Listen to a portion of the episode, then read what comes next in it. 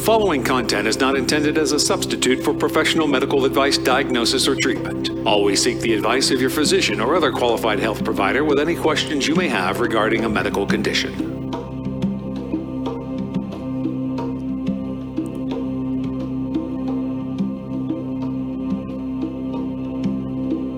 Hello, and welcome everyone to Always Another Way podcast. My name is Marina Sbrochi Spriggs, and I'm your host. I have a master's in professional counseling. I'm the IPPY Award winning author of Stop Looking for a Husband, Find the Love of Your Life, and Nasty Divorce, A Kid's Eye View. I write positive divorce advice for the Huff Post, and I'm trained in clinical hypnosis. And this podcast speaks to out of the box thinkers, and it's for those who hear the call of hope and always another way. And if you are extremely rigid and set in your beliefs, then this probably isn't your cup of tea. However, you should note taste can and do change. And I want to thank everybody for listening to this podcast, for subscribing and liking. And if you haven't already, if you would go over to iTunes, subscribe, and rate, that will allow the podcast to move up in the rankings. The more it move up in the rankings, the more people can see it. And the more people can hear this important information about doing things another way. And my guest today, I was going to talk to Sara Gael from the Zendo Project, which is psychedelic harm reduction. And uh, unfortunately, she woke up with not feeling well. And so we're going to have her on another time. And so I thought I'd continue the conversation because suicide is just not something that happens when a celebrity dies by suicide, but happens daily. In fact, um, 22 veterans a day die by suicide, 123 other people.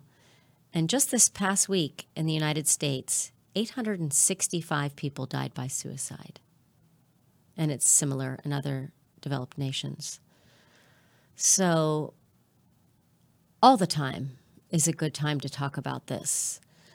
And I'm going to just take you back to, you know, it was a it was a hush hush topic for a long time.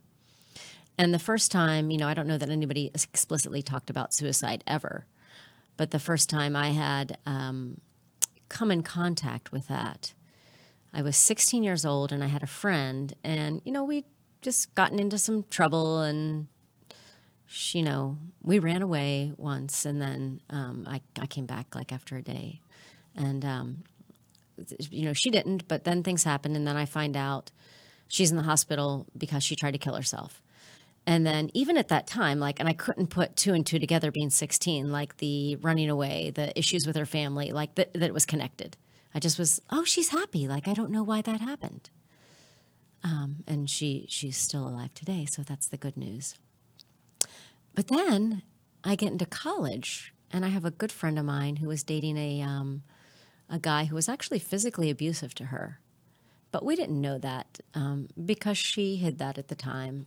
And there's lots of reasons why. You know, there's the silence around domestic violence. That's another episode. But what this guy would do was tell her things like, if you break up with me, I'll kill myself. So he was also threatening suicide, but this time with another person. And that's a little bit different, even though that person is still crying out for help, because that is not a threat that anyone should take lightly, nor should you take it lightly. So, um, are we going to talk more about it? And I think it's time because in 2016 alone, about 45,000 lives were lost to suicide and that's more than two and a half times the number of homicides. So um, it sounds like we're a lot more dangerous to ourselves than others. And the U.S. Centers for Disease Control and Prevention published a survey showing that suicide rates increased by 25% across the United States over nearly two decades, ending in 2016. 25 states experienced a rise in suicides by more than 30%. So, you know, wow, that's ridiculous. And then you know, we talk about, okay, you know, there's the get help, reach out, you know, reach out to people, reach out back and forth. But what gets someone from birth to died by suicide? It doesn't just happen.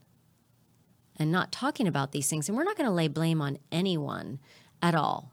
Um, the there's a lot of factors that go in, but when someone dies by suicide, the end res- rests on them.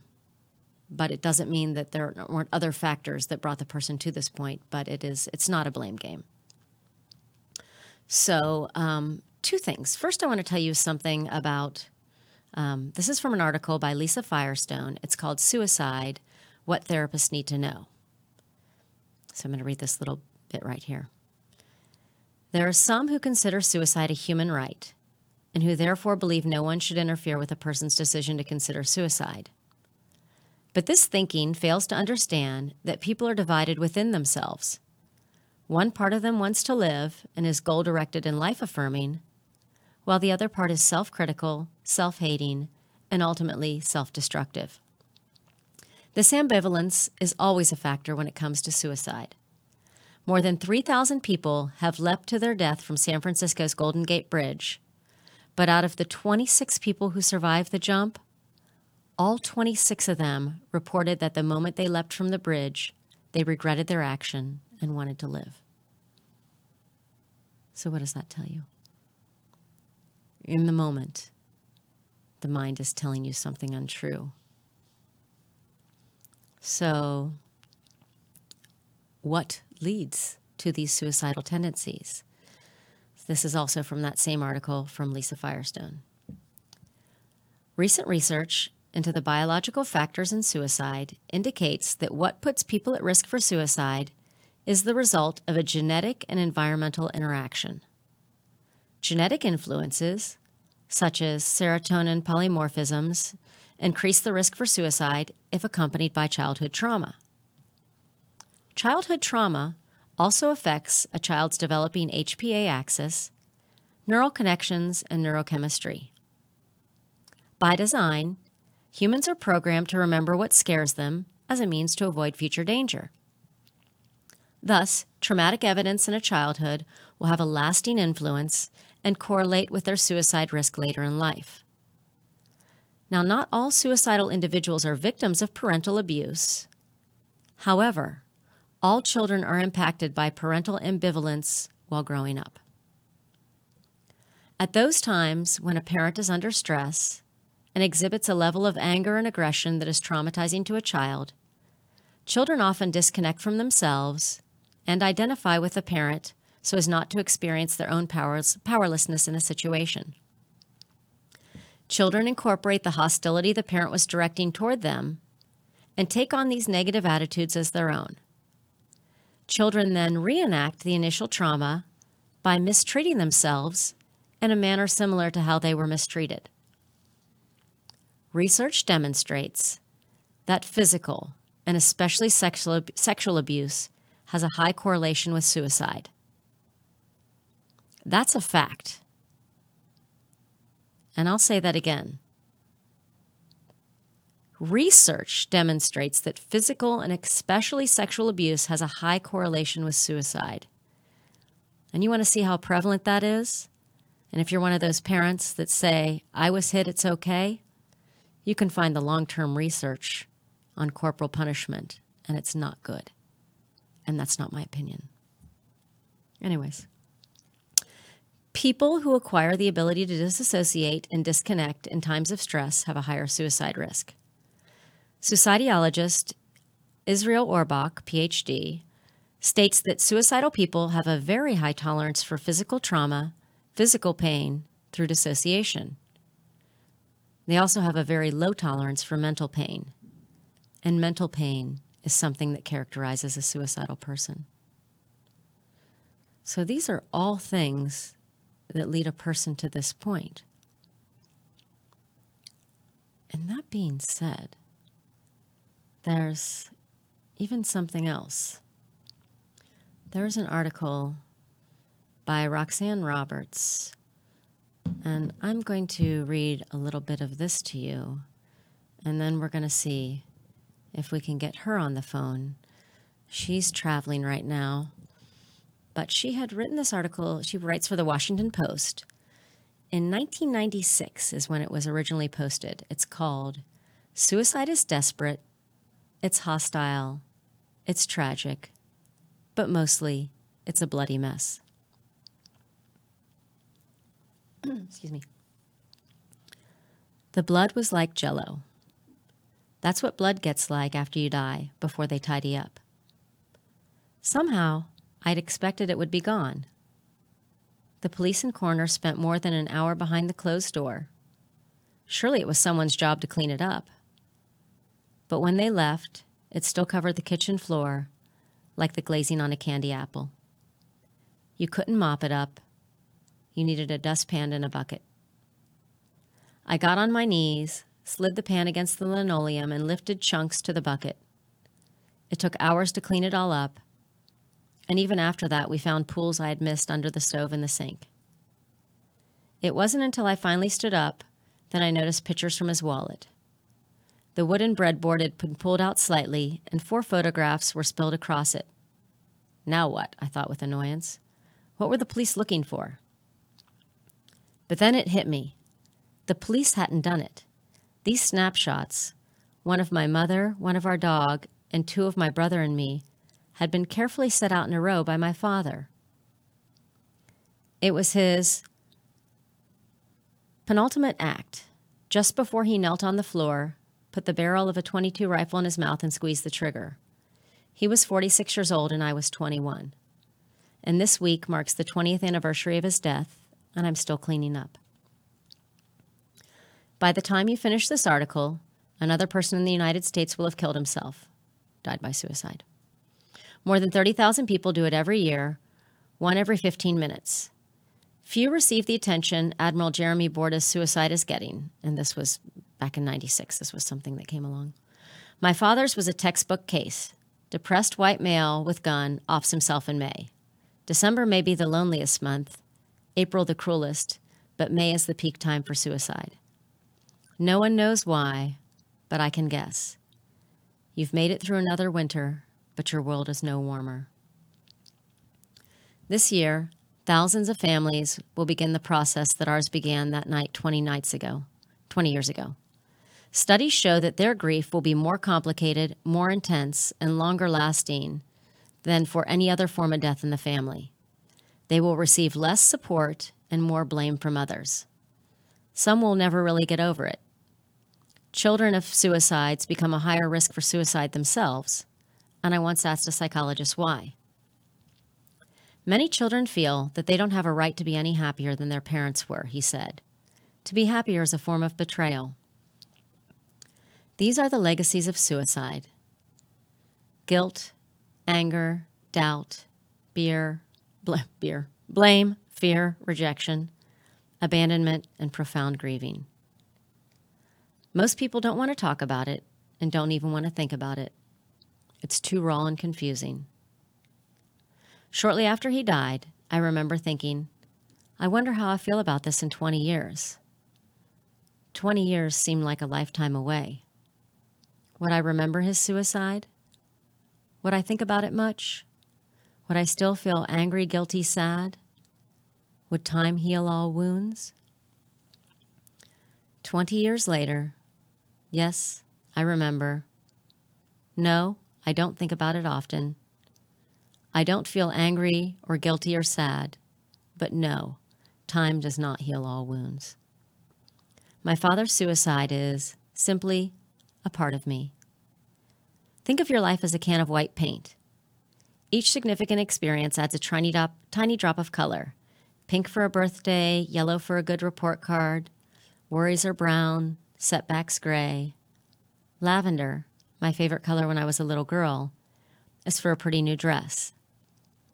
Over time, a color begins to emerge your personality. When a suicide happens, someone hurls in a huge glob of red. You can't get it out, you can't start over. The red will always be there, no matter how many drops of yellow you add. It colors the memories that came before it, it shades all the choices that followed. it's always there. The call came about 9 p.m. It was a Friday night in suburban Minneapolis. The restaurant was packed. I was racing from the bar with a tray of drinks for my customers when the manager gestured me to the phone. It's your mother, she said. Roxanne, he's got a gun. He's in the garage with a gun. You have to come. There had been many, many threats. Be home in a half hour, he would say to my mother, or I'll be dead. Sometimes she dashed back from the office, sometimes she refused. This was different. There had never been a weapon before. I have to go, I said to my boss, hoping I wouldn't be fired. I'm sorry. I'm really sorry. I made many choices that night. Some were smart, some stupid, some crazy. I believed, deep down, my father would indeed kill himself, sooner or later. I knew my mother was in danger, and I knew he blamed me for a lot of his misery. Looking back, I feel lucky to have survived that night. I drove past the house. He was standing in the shadows of the front yard, and I couldn't see if he had the gun. I had sped to a phone booth two blocks away and dialed. She answered, He's in the front yard. I said, Can you get out? Five minutes later, she walked up to the car. He was quiet now, she said. She told him she was going to talk to me, but would be back. Then she dropped the bombshell. He had held her at gunpoint for two hours before she called the restaurant. We attempted a rational conversation. We came to what seemed at the time a rational decision. We pulled up to the house, and my father came out the front door with a gun. He wanted to talk. Give me the gun, I said. He refused. We can't talk until the gun is gone, we said. He shook his head. Come inside, he asked my mother. She shook her head. He went back in, and we drove to a coffee shop nearby. Frantic, we debated what to do next. To this day, I'm still astonished that it never occurred for us to get help, to call the police, a hotline, or anybody. It was almost midnight. Exhausted, my mother wanted to go home. She would stay the night if he let me take the gun away. Tomorrow, after a night's sleep, we'd all be able to think clearly. The house was silent. The door to the kitchen was shut. Ominous. My mother reached it first, opened it. He did it, she whispered, and slumped against the wall. I looked in and then pulled her back and shut the door again to prevent her little dogs from running in all the blood. Why didn't I kiss him? she asked. What? I said, confused. Before the coffee shop, he asked me to kiss him and I wouldn't. She sank into the couch. Why didn't I kiss him? There was a time when suicide was considered a noble act of noble men. There was a time when corpses of suicides were dragged through the streets, refused Christian burial, and all the family's worldly goods were seized by the state. There was a time when romantics, inspired by Goethe's The Sorrows of Young Werther, embraced suicide as a sign of their sensitivity. Now we have long impassioned debates about assisted suicide, which pales beside the much larger issue how do we feel about suicides when there isn't a terminal disease and a supportive family on hand? How do we feel about suicide if a 46 year old guy just doesn't want to live anymore? A man whose marriage is falling apart, whose kids are growing up and moving out, who can't seem to hold down a job. Reason enough? How do we feel about someone who's depressed but won't get help? Who blames all his problems on someone else? who emotionally terrorizes and blackmails the people he loves. Is that okay too? Can you fault him for anything if he ends up dead? There are people who will tell you, convincingly, that depression is so dark that it blots out all reason, perspective, and other survival mechanisms. There are experts who will tell you that suicide is rage turned inward. A desire to kill becomes a need to die. And this is what I will tell you Suicide is the last word in an argument, maybe an argument you never knew you were having. It's a grand exit, one guaranteed to make everybody stop in his tracks, pay attention, and feel bad. It is meant to be the last scene of the last act of life, curtain down, end of story. Except it isn't. Tosca jumps off the parapet, and I wonder who finds the shattered body. Romeo and Juliet die with a kiss, and I grieve for their parents. Madame Butterfly collapses on the dagger, and I cry for her little boy in the sailor suit. The calls begin first to my father's only brother, who lived three blocks away, then to the police. Officers arrive, then detectives and someone from the coroner's office. Someone came into the living room to ask questions. I answered yes, he was depressed. Yes, he'd threatened to kill himself. No, there wasn't a note. I'd sent my mother next door. Watch for Mike's car, I instructed. You have to watch for Mike's car.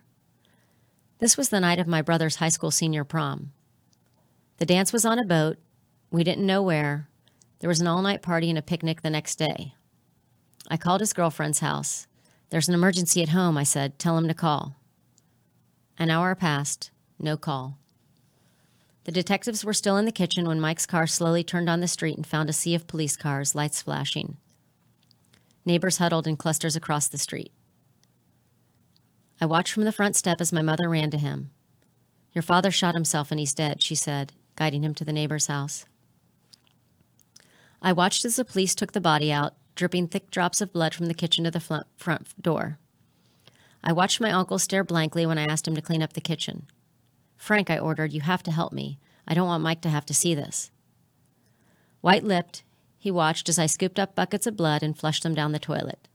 I threw him an old sheet and told him to start wiping. Years later, I learned how angry I made him, how he never forgave me for making him do that. He didn't like blood on his hands. I was alone in the kitchen again when I noticed the pictures from my father's wallet. There were two portraits of his children. In the first one, I'm four or five, and my brother's maybe a year old. The other was more recent, taken from Dad's last birthday just a few months earlier. He loved both pictures. Everybody knew Mike Roberts loved his kids.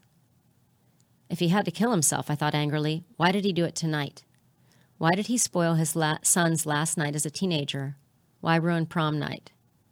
You selfish bastard, I thought. You couldn't have waited one more night. Suicide is poison. In 1988, Gloria Vanderbilt's 23 year old son flung himself off the balcony of her 14th floor Manhattan apartment as she watched in horror. His last words to his mother expletive you. Suicide is a desperate act, but it's also a hostile act. It begets more hostility. It gives the survivors the perfect opportunity to express all their real feelings about one another, good and bad. Years of petty resentments, years of unmentioned slights and snubs grabbed center, center stage. Something or somebody had driven my father to take his life. Somebody had failed to recognize the symptoms. Somebody had failed him over and over. It was somebody's fault. It had to be somebody's fault. Anybody but the guy who did it. My mother was never well liked by my father's sisters, and so they concluded that what had happened was my mother's fault. She was having an affair, she had driven him to it. That's what my father had told them before he died. The fact that she wore an aqua suit to the funeral was proof, wasn't it? And I? I was on her side, so it was my fault too. The fact that I didn't fall apart at the pu- funeral was proof, wasn't it? There is no one truth. There are too many truths, and my mother swears there was no affair.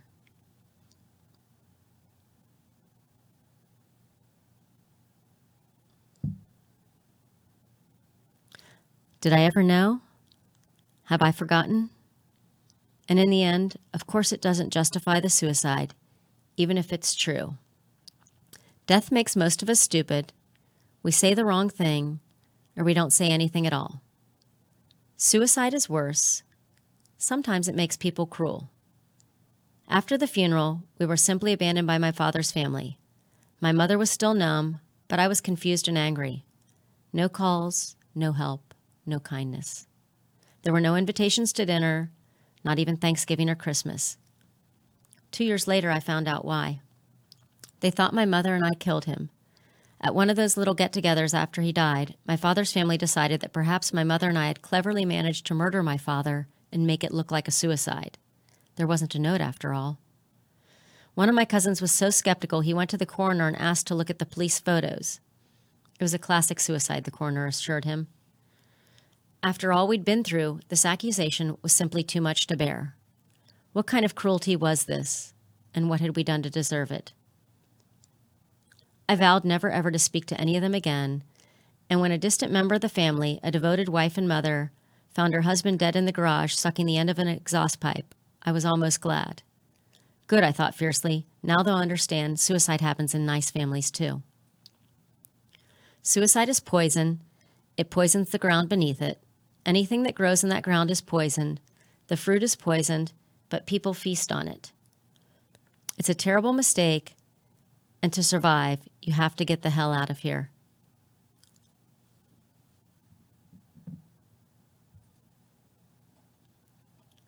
And second guessing is the devil's game, for there are no answers and infinite questions.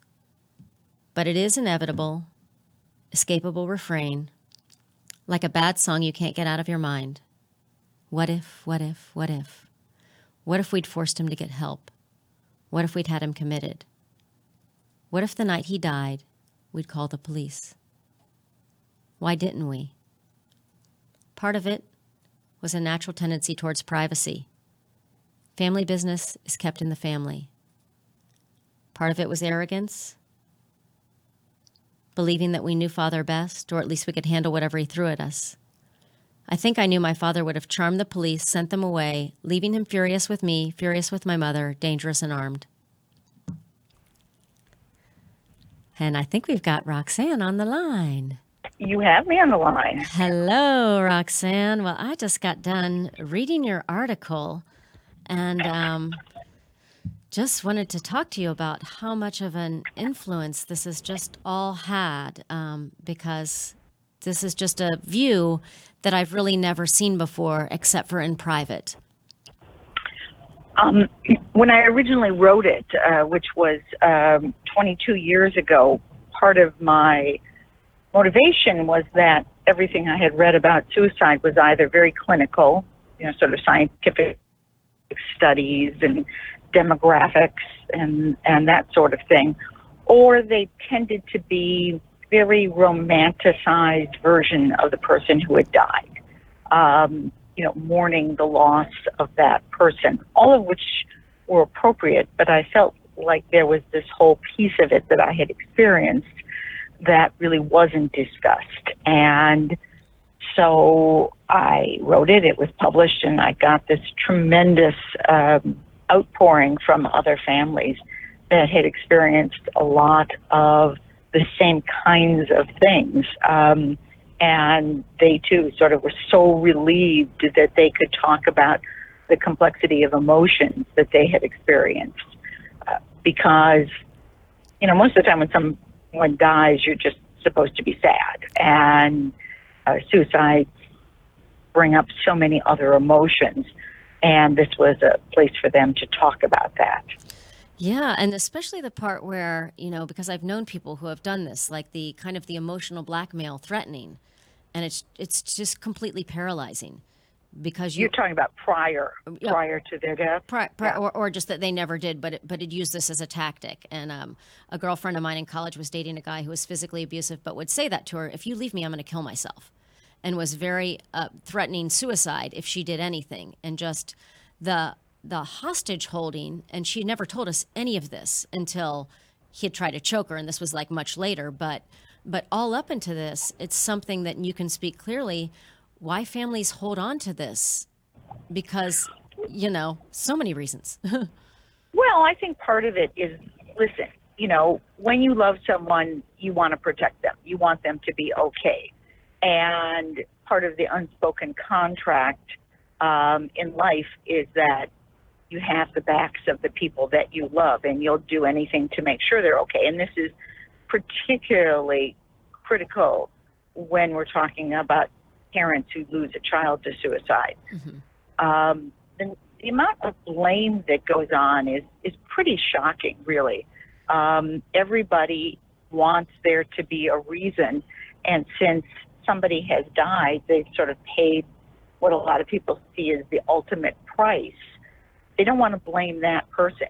So then it's everybody else. It's like your job was to see the signs? How could you have missed it? How could you have not done something? How can, why didn't you make sure they got help? And even if the family members have done all those things, it's never enough when somebody dies. Absolutely. Absolutely. It's not a blame game of other people. Well, it is. Yeah. I mean, Well- it is. It shouldn't be, but Yeah. it's a terrible. I mean, I would say that is the one of the worst things about the aftermath of suicide. Is unlike most other deaths, um, the belief that somebody had to be responsible besides the person who killed themselves. I actually got an email. I was. Uh, uh, this article was reprinted last weekend and sort of went viral. And I got an email from someone who said, um, they disagreed with me about the fact that depressed people had any responsibility to get help. And because I had said I don't ever fault somebody for getting depression, but I do think they have a responsibility to attempt to get some kind of help or treatment if at all possible. And I also recognize that depression makes it hard to do that Yes. And um, and but the person said the, the people suffering from depression can't do that, and you were wrong to assign any responsibility to them. And I said, well, if you absolve somebody who's depressed of any responsibility for doing anything to try to get better, then you effectively transfer that to everybody else around them. And it becomes somebody else's responsibility.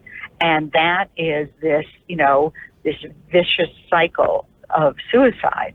Um, if somebody dies, people want there to be a reason, and and it's very hard to sort of say depression is such a such an evil and pervasive thing, and sometimes, like any other disease, it it claims victims. Suicide is different. They want there to be a reason, and they want it to be prevented. And so anybody who's left behind is seen to bear some of that responsibility. Yeah, and just and how isolating and alone that just must have felt, and especially just even way back then when you wrote this, because I know people and nobody used to talk about it. If somebody died by suicide in the obituary, there was no mention of it. I'd only been to one funeral once where they actually addressed the issue. He died by suicide. Here's what was going on. But usually, you know, that's a zipper. You don't tell people that. Well, there's a lot of reasons for that. You know, it's uh, it's a sin in some religions, um, but families, I think, are very ashamed of it. And honestly, part of the reason that I'm encouraging people to talk about these things is that there's no reason to be ashamed of depression. Depression exists like other diseases exist in the world, and suicide is not the fault of the people left behind. And it's so hard to try to convince people that as tragic as it is, it's not their fault. Yes. Um, and that is um, is a message. If, that's the only thing I manage to sort of get out there into the world, that's the message I want people to have because it is, you know, I, I people have written me who've contemplated suicide, and then they said they read my article and it caused them to rethink um, maybe the effect that it might have.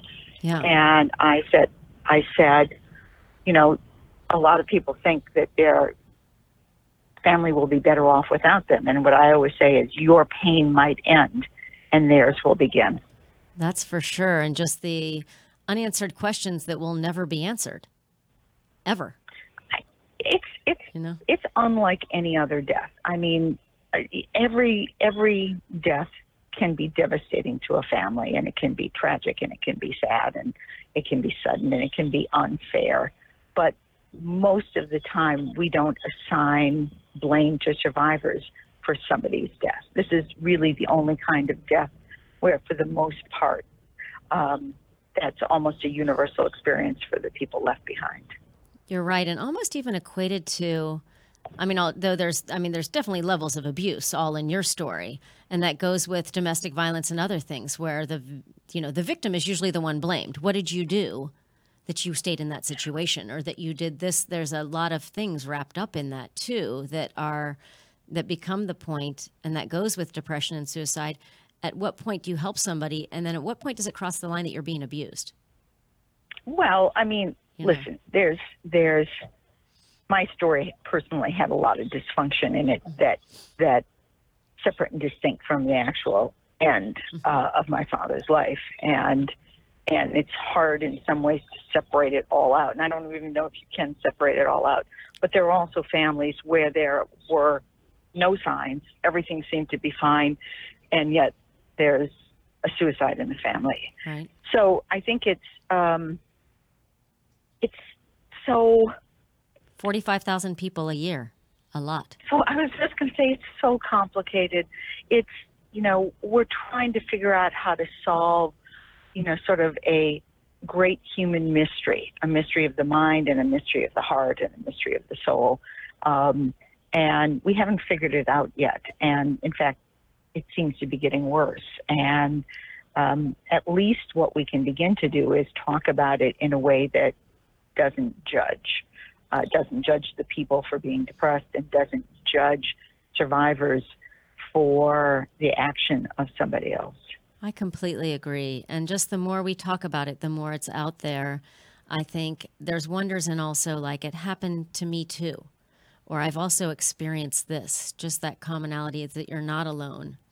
And I think a lot of people, especially dealing with somebody with mental illness, feel isolated and alone. You don't want to tell anybody you're embarrassed. There's all these things wrapped up into it. But anybody who's lived long enough in life, you're going to hit some ups, you're going to hit some downs. And I think part of talking about suicide, at at least for me, uh, the, the critical issue is helping people understand that no life is perfect, no person is perfect, and there are ups and downs. And then the question becomes, how do you deal with those downs? And if you're feeling overwhelmed by those downs, that it's a sign of strength to ask for help, not a sign of weakness. You know, the idea of being able to give people the tools to deal with those inevitable ebbs and flows of life Absolutely. and to let and to let them know that look at you know you're not the only person who has felt worthless or sad or overwhelmed or tired or joyless and and the difference uh, between depression and other diseases is that properly managed it's entirely possible to go on and live a really good life if you can get past sort of that darkness Absolutely. and and that's part of what I hope can come out of this. Absolutely. Well, I just want to thank you so much for just talking to us on the fly real quick. You were really awesome when I reached out to you. And I, because I got this article sent to me over the weekend and then looked at it and I'm like, oh, 96. But still, and then saw that it was redone again, but it, it hasn't changed. It's actually gotten worse.